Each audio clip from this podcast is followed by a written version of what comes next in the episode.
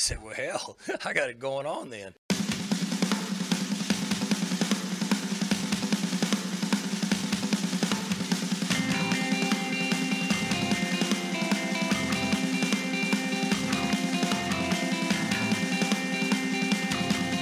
All right, everyone, welcome back to the Reload Podcast. My name is Kyle Boone, and we've got a special edition of the Reload Podcast. Every edition is uh, a special edition, but especially special this week, we've got Marshall Scott, our beat writer for uh, Pistols Firing, joining us. What's up, Marshall?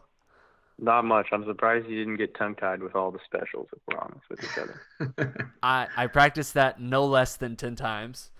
Um, and we've also got Dustin Ragusa, the big Ragu, uh, making his, I believe it's third, maybe fourth appearance on the podcast. What's up? Not much. Just uh, coming off a tough rec league volleyball loss, playoff loss, playoffs. But Yeah, we we all wish that you had lost earlier so we could we could actually podcast earlier, but it is what it is. Ragu's a volleyball all star, uh, so we'll we'll take what we get. do my Um, best. Yeah, so we've got we've got three guys on the pod. We're gonna preview Kansas State, obviously, but Before we do that, let's hear a word from our sponsor this week, and we'll get into uh, the episode. Uh, you guys may have heard the news that there is a new tax bill, but do you know how it affects you? Angel Johnston and Blasingame, they do. They've got 10, a firm of uh, 10 CPAs and 22 total employees. It's one of the largest in central Oklahoma. And they've been hard at work calculating how these new changes to the tax bill will affect hardworking cowboys just like yourself. Feel free to give Cameron or Evan a call at 405 224 6363 or visit their website at ajb cpas.com. Again, that's 405 224 6363. since we've podcasted, Ragu and I pos- podcasted. Was it last week or two weeks ago? I think it was two weeks ago. Yeah, so a lot has happened since then. OSU lost to, to Iowa State over the weekend, and um, if you missed kind of a recap of that, the PFB podcast, the the Pistols Firing podcast, did a pretty good job of breaking that down. Carson Cunningham and, and Kyle Porter, but um, we're we're gonna preview that or preview Kansas State, obviously, and maybe look look back at, at Iowa State and just kind of what went wrong.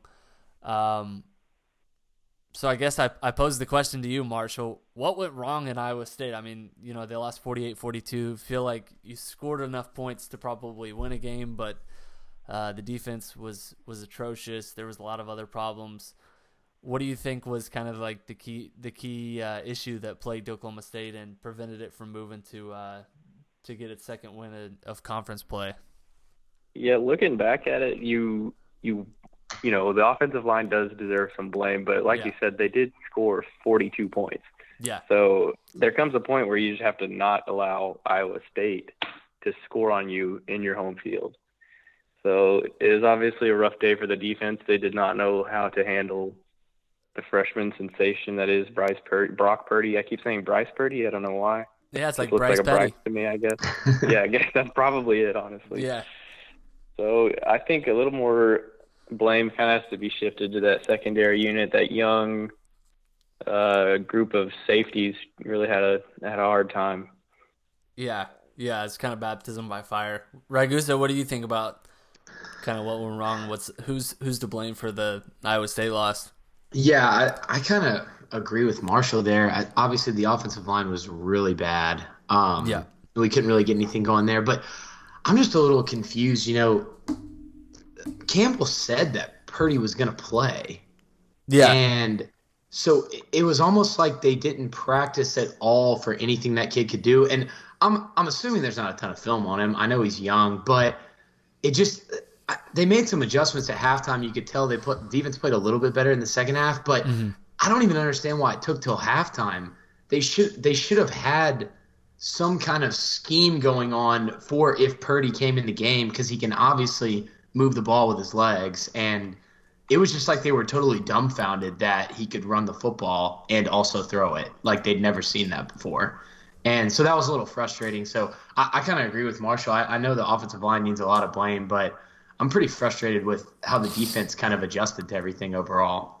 Yeah, yeah, and um, you know, I think that all goes back to the kind of the uncomfortable point that Jim Knowles hasn't been overwhelmingly great.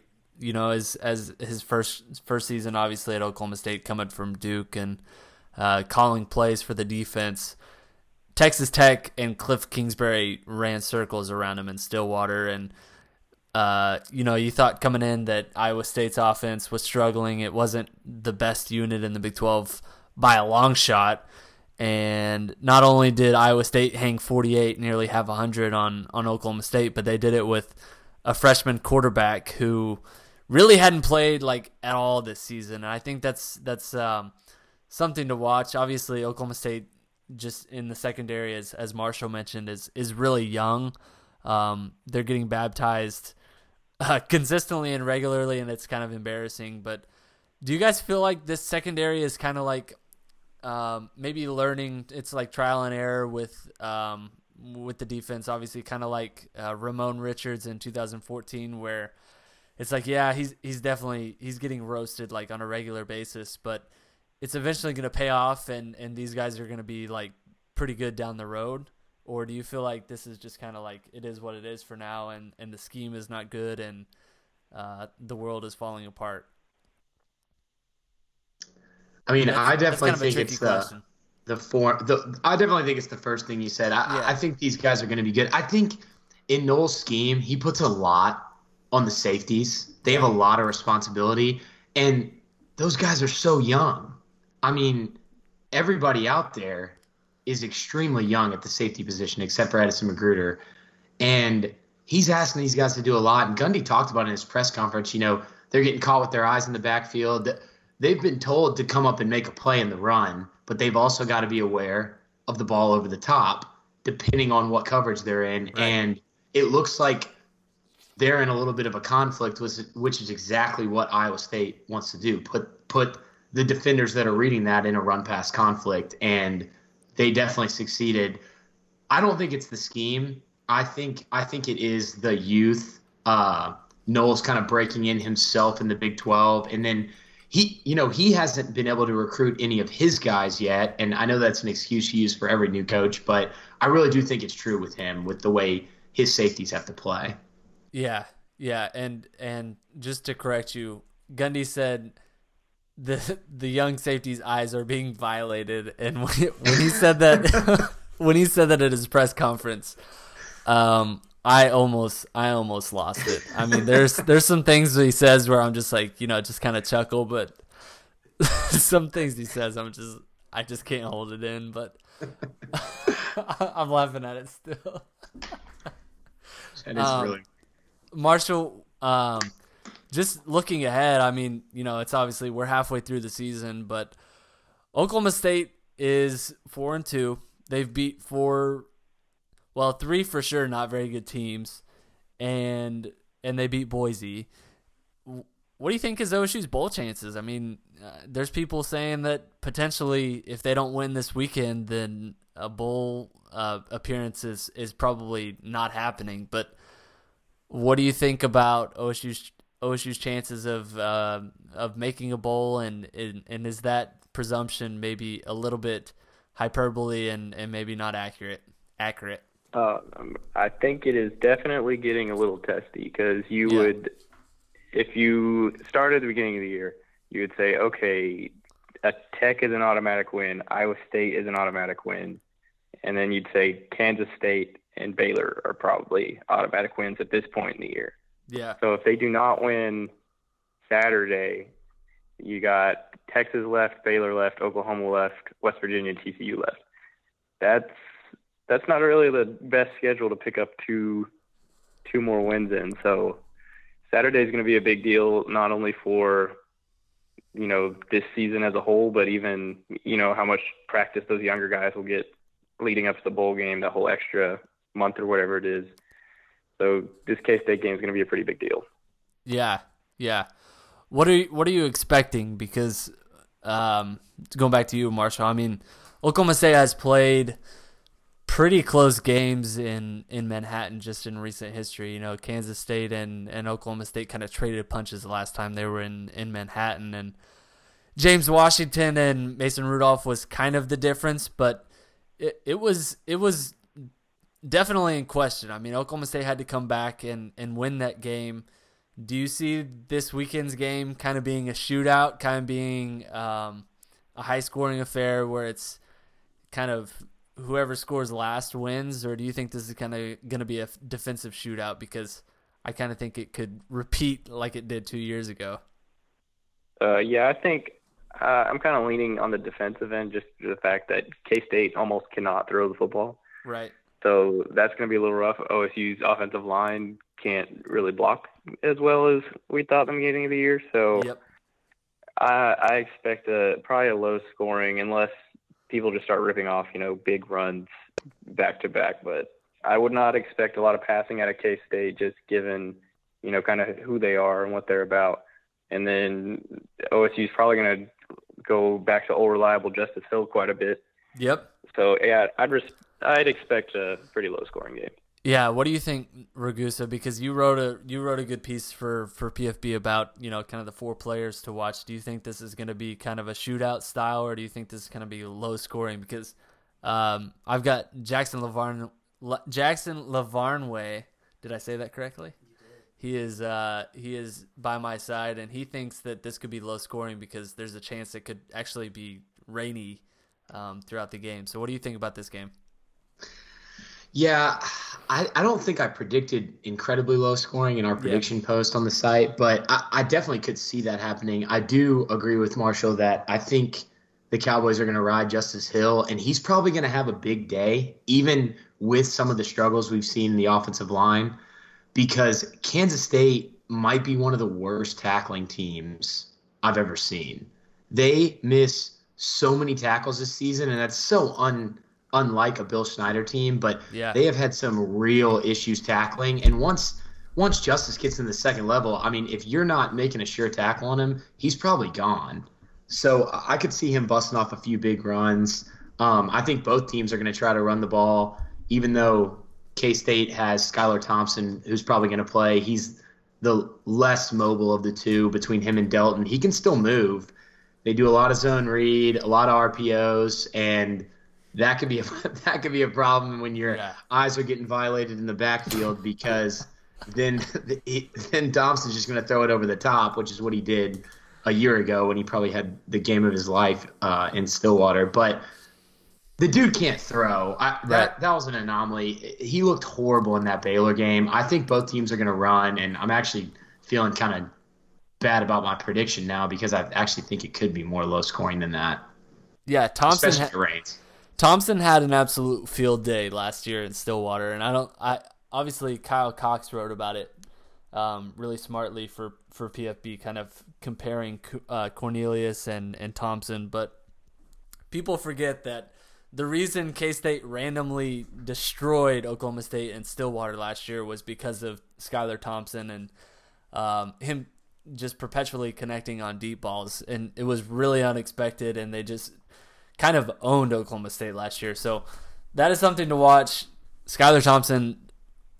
I don't think of, he's hit a deep ball this season. That's what I was gonna say. As a whole, he's he's not been real great this year. like against um, mostly non-starter level competition at Kansas State, he's he's like barely won the starting job. And even going into this week, like we're not even sure if we're gonna see Skylar Thompson because they could go a different direction. And um, Bill Snyder, I guess, has addressed the situation and said that you should write whatever the hell you want to write about about Kansas State's quarterback situation. So, um, you know, he's he's kind of in full blown. I don't really care what you do mode, but I don't, I don't know what to expect from the quarterback situation from Kansas State. I expect probably that Skylar Thompson will play significantly, and the fact that he's performed well against Oklahoma State in past years suggests that that will probably be the avenue they go. Um, as far as quarterback situations go, no, Oklahoma State is is is kind of interesting. Um, I don't I don't think there's much to it to be honest. I I think I've kind of settled on the fact that Oklahoma State's going to ride with Cornelius so long as he's healthy. Um, what do you guys make of kind of just where Oklahoma State stands at quarterback? Because it's a it's a situation we're talking about every week. Um, Cornelius is is not maybe like your NFL caliber quarterback, so there's going to be discussion about whether uh, Dru Brown or Spencer Sanders should be inserted to maybe give OSU a boost. But at this point, you know, you got a 6'6", 230 pound quarterback who's built to withstand some blows that this offensive line is inevitably going to give up. Um, what do you make of Cornelius? Uh, obviously, from from this past weekend against Iowa State and moving forward, do you think uh, maybe he's the answer long term, or what are your thoughts about the quarterback situation? I'll go to you, Marshall. Um, yeah, so the big news out of Gundy's presser Monday was that the plan, as for now, was to redshirt uh, Spencer Sanders, and I think yeah. everybody, you know, you everybody knew that it just hadn't been said yet. But like, I guess hearing it just really opened up the wound for some people. Yeah. But as far as Cornelius' play this year, I don't think it's been bad at all. You know, I wrote about it after uh, the Iowa State game that Cornelius was actually pretty good during that game. He just he was, yeah. As Gundy would say, was running for his life. Yep. As said about 16, 17 times. Yeah. But so I, I, I don't know. I think Cornelius came into a bad spot with a team that's kind of on a downswing, and then he's replacing, you know, arguably one of the he's at least top two, top three best quarterbacks in school history. Right. And now you have to walk in to this with the offensive line play that he's gotten. He was never going to win. You know, he was never going to live up to those expectations. But I don't think that he's been bad. Um, you could, the only thing that I could see where you'd argue is that you put Spencer Sanders in to you know prepare for the future. Yeah. Uh, but with that said, you also would get Spencer Sanders one less year because of you wouldn't have that redshirt year. You know, so. I, I I'm I'm on the fence. We don't get to watch practice. We don't know how ready or not Dru Brown or Spencer Sanders is, and I think Cornelius has done a fine job thus far. The only argument I'll buy into that Spencer Sanders should be playing is that you're prepping. Excuse me. Oh wow. I was holding it off for so long. Is that you're prepping for the future? I'm gonna mute yeah. my phone now and cough. Yeah, no. I, I agree with that. I agree with that take. And uh, Brian Keating had had made a good point on Twitter that um, we've wrote about you know, kind of almost ad nauseum on pistols firing. It's just like if you're trying to, if you're tabbing the season as a rebuild and you think that you're rebuilding towards the future, um, what's what's your logic there in in trotting out a a fifth year senior at quarterback and a, a running back who is going to the NFL? Now, I'm not saying you don't play Justice Hill because obviously you're going to play Justice Hill, but if you've got a comparable talent at quarterback in either Dru Brown or uh, Spencer Sanders, more notably, and Sanders has four years eligibility and Cornelius has half a season left, um, what what are you building towards, and and is it worth maybe trying to give Spencer Sanders a look? So I understand that argument. Um, me personally, I think I think I'm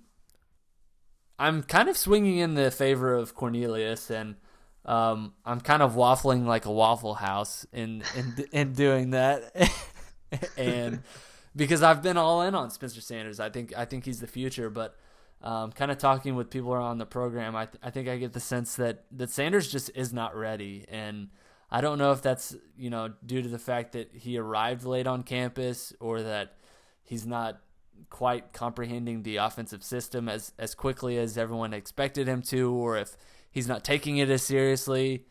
Um, you know, I don't know if he's not quiet enough for Gundy or if he doesn't love his family enough, but um, I, I I just think Spencer Sanders like it's you can basically take to the, take it to the bank that he is he is going to redshirt now whether he plays or not this season as as part of the redshirt rule and he can play less than than five games um, is is kind of yet to be yet to be determined. I think if they make a bowl game, I wouldn't be surprised to see OSU kind of scheme up some sort of uh, offensive set for him. But I think you know this offensive line is is just atrocious, and they gave up seven sacks last last week against Iowa State. Iowa State hadn't had seven sacks all season going into the game, and Cornelius, um, again to to quote Marshall, who quoted Gundy was running for his life. at basically every snap. And I listened to the Tape Doesn't Lie podcast with with Adam Lunt, and um, that kind of just confirmed my my theory that OSU's offensive line just isn't very good. And when you've got a six foot six quarterback who's 230 pounds, um, I think you just got to keep riding him because he's been pretty good. He's not elite. He's not an NFL quarterback, but you know he he's going to get the job done if if everything else falls into place. And Oklahoma State should be winning ball games so long as he plays well and the rest of the team plays well. So you don't want to risk losing Spencer Sanders, the franchise, the future of your of your program, um, for a potential like seven and five season. I just I just I don't buy that. So I'm kind of all in on Cornelius at this point, but uh, I could I could still be probably dissuade otherwise. But uh, Ragu, I've got, a, I've got another I got another argument to sway you otherwise. Now that I'm okay. done coughing my throat up. Thank so, goodness. What's your take? Another uh, another thing that Gundy mentioned uh, Monday was that he wished Cornelius had another year because we'd all be like gloating about him next year, given the experience that he's gained from this year. Like, and then he talked about how good quarterbacks are after year one going into year two. Like that is just another reason to play your freshman. But again, that that, that his argument just kind of started folding on top of itself. But again, I'm still think Cornelius is the best option. I just wanted to throw that out there.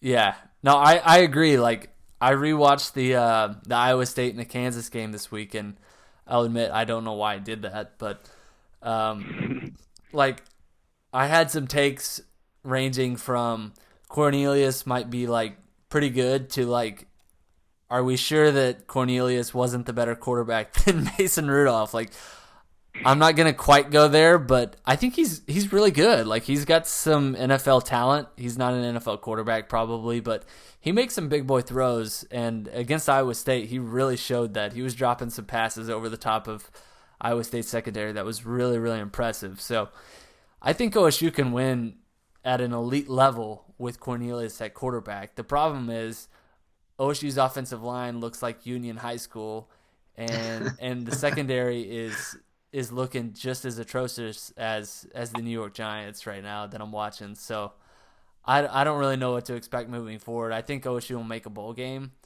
um, but this weekend is kind of a must-win game against Kansas State. Ragu, what do you think about the quarterback situation? Yeah, I, I think I agree with both of you guys. I, I do think if we lose to K State and then you know bye week and then get throttled by te- by Texas, you know maybe you start thinking about throwing Sanders out there. But if he's truly not ready, and we've seen how the offensive line is blocked, maybe you don't want to throw him out there because if he's not ready and he's not getting any blocking, then, then he might. He, there's a good chance he gets hurt. But I, I do agree. It, I'd get him some run if we basically lose any chance of going to a bowl game. The season's pretty much a wash because, like you said, Cornelius isn't coming back for another year. Right. So might as well get him a little in-game action, him being Spencer Sanders. But I'm fine with Cornelius. I mean, you guys know from our Slack conversations, I've been pro Corn pretty much the whole time. When I do my offensive takeaways, I think he's only been a negative piece uh, after maybe one game. I don't think he's played bad. I don't think he's done – anything spectacular, but he's made some solid throws, and I, I, definitely haven't been blaming many games on him solely on his shoulders. So I'm fine with as we can if we continue to ride him. Now, if he goes out and throws four picks, comes back the next week and doesn't look good again, you know, then maybe you do something. But he hasn't with his play. I don't think he's deserved to sit, but. Yeah. I do see the argument of getting Spencer some run if the season, you know, pretty much doesn't mean anything if we lose a couple more games. Yeah, the pro- I think the problem is, and I'll make this brief, but the problem is everyone wants to see what Dru Brown or Spencer Sanders brings, and we have yet to see them play in a game. I mean, if if OSU's up by eight touchdowns against Missouri State, and they just play Spencer Sanders for the second half, I mean, I feel like that would at least quelch some of that um, thirst to see kind of just what he looks like on the field, but we just don't know. And and as fans and kind of as observers who aren't able to watch practice, people want to know what what the second unit looks like and what the third unit looks like with with Dru Brown and Spencer Sanders. Like Is is Gundy favoring Cornelius because he's been on campus for five years? Maybe, but is is Dru Brown the better quarterback than Cornelius?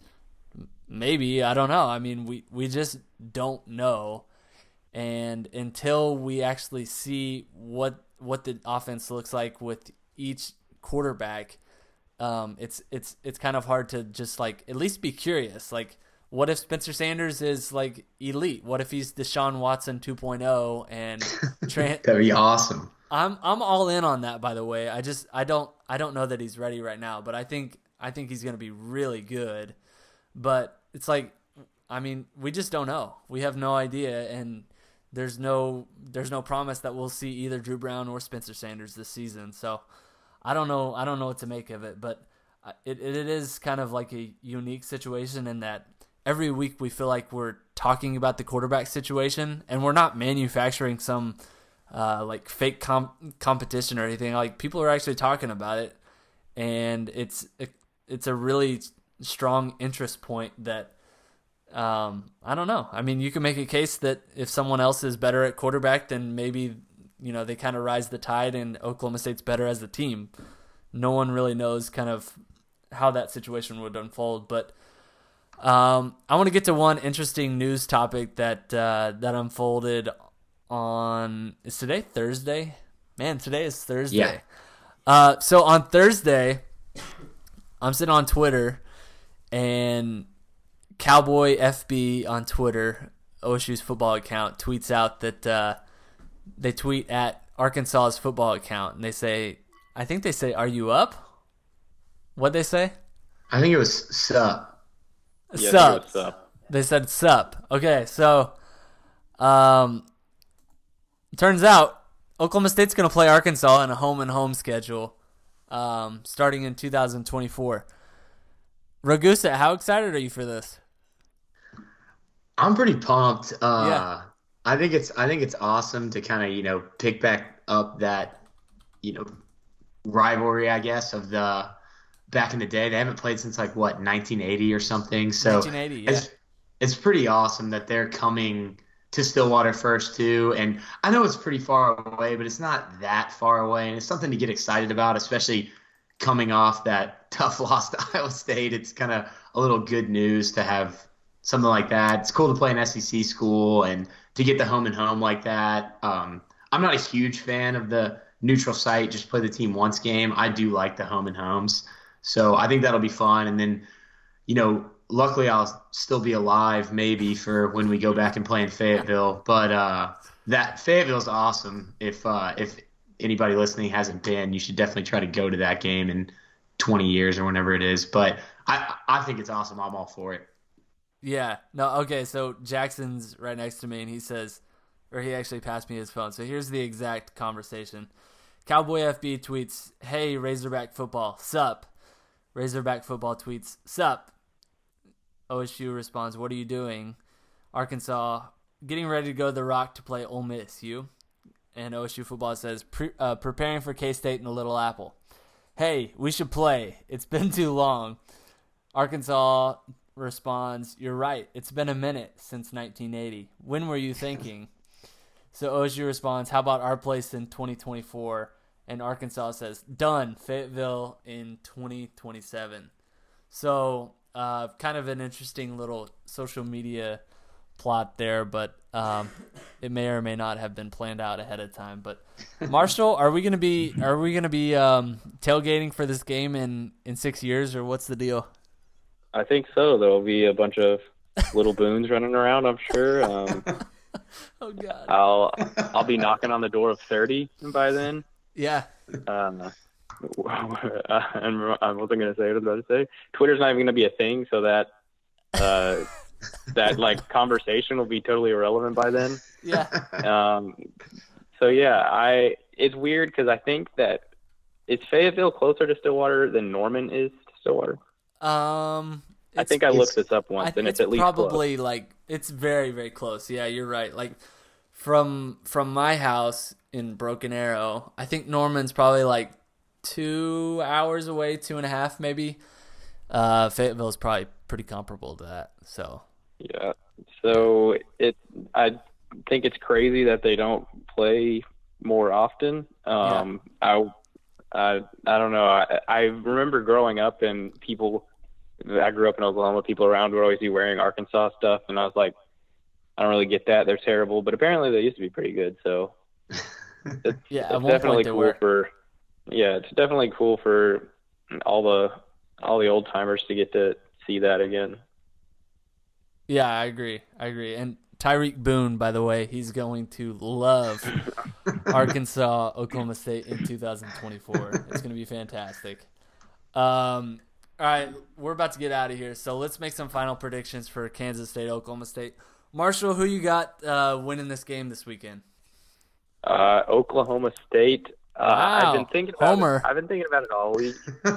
all of all of us on the site they picked Oklahoma State, and I, I was like, oh man, somebody should have bit the bullet. But I've been thinking about it all week, and my gut has always said that Oklahoma State's going to win, but I keep using legitimate facts to convince myself otherwise. But went with the gut. I've been wrong on almost every prediction this year, so let's make it another. I've took Oklahoma State 42, Kansas State 38. Okay, that's that's close. So for context, Oklahoma State, last I checked, is uh, Oklahoma State's a seven point favorite. So it's yeah. it's expected to be fairly close. Ragusa, what do you got? Yeah, I've got Oklahoma State covering 38-27, and I think that's the over too. But I think it could be low scoring, but I just I just don't think Kansas State Alex Barnes is a great running back. Yeah. I just don't think they're going to be able to do enough on offense. And even though our secondary has been suspect pretty much all season, and we've had some trouble with the pass protection, I yes. still think we're going to be able to score. I don't think Kansas State's very good. I think they're probably better than Kansas, but I, I just don't think they're very good. Yeah, yeah. All right, Jackson's to my left here. Jackson, who do you got winning this game this weekend? I got uh, OSU 38-35. 38-35. Why do you think OSU is going to win? I, th- I think they're due for one. Um, they also play Kansas State pretty close. Yeah. Rather, regardless of who's the better team that year. Agreed. And they've played particularly well on the road for whatever reason. I think they just get this one done. Yeah. It's weird. Oklahoma State's almost better on the road than they are at home. They are. They are yeah. Um, so I'll I'll stick with my prediction I made on the on the site. 42-41 Oklahoma State. I think Kansas State. I'm going like super minutia details here, but Kansas State misses a uh, extra point in the final minute. I don't know. I'm just I'm, I'm just throwing stuff out. I don't know. I mean, I'm at least I'm not picking. Picked, yeah, picked Oklahoma State, dude. Yeah, you, like you hate Oklahoma State. Yeah, Oklahoma State's by far my least team, my least favorite team. I I, I really hate talking about them, and uh, so yeah, I, I hate covering them. I that's why I never write about them. I never talk about them. yeah, my heart it's my heart's too bad you, It's too bad you didn't save your upset pick for Iowa State, and then people would have all laughed at you for picking Iowa State. I know. And then you you almost got it. You almost had them the Kansas prediction was a true hail mary, and when when I made that prediction on the podcast and Ragusa like maybe fainted briefly, I was like, oh, maybe you, like, you know, scared me. yeah, Ragusa's heart, like I heard his heart drop a little bit whenever I made it. Uh, a couple I like ago. yelped. Yeah, I think you did. uh, yeah, the so, app you got on Yelp, that won't be around by the Arkansas game. It won't. You're living on Mars. Uh, no, I think I think the game will be close. Um, Oklahoma State and Kansas State typically always play close. Um, apparently, unless it's in, in Stillwater, in, in, in which case Kansas State wins convincingly. But 42-41, that's what I think is the is the final score. I hope it's close. Uh, Jackson and I are headed to uh, Topeka tomorrow to uh, to tailgate in our own fashion, I guess. Um, and then and Saturday we're gonna drive from Topeka to Manhattan. Nice. To, to cover the game, and uh, so it'll be PFB's first road trip experience. Should be a lot of fun. Hopefully we'll get that dub and. Uh, avoid snow on Sunday. Yeah, avoid the snow. Apparently there's snow coming to Manhattan. I have no idea what to expect. That's so, awesome. Yeah, that'll be, be fun. fun. Yes, absolutely. So, Marshall, Ragusa, thank you so much for joining. I know it's late, but um, I'm glad we cranked this out. So we'll get this out tomorrow.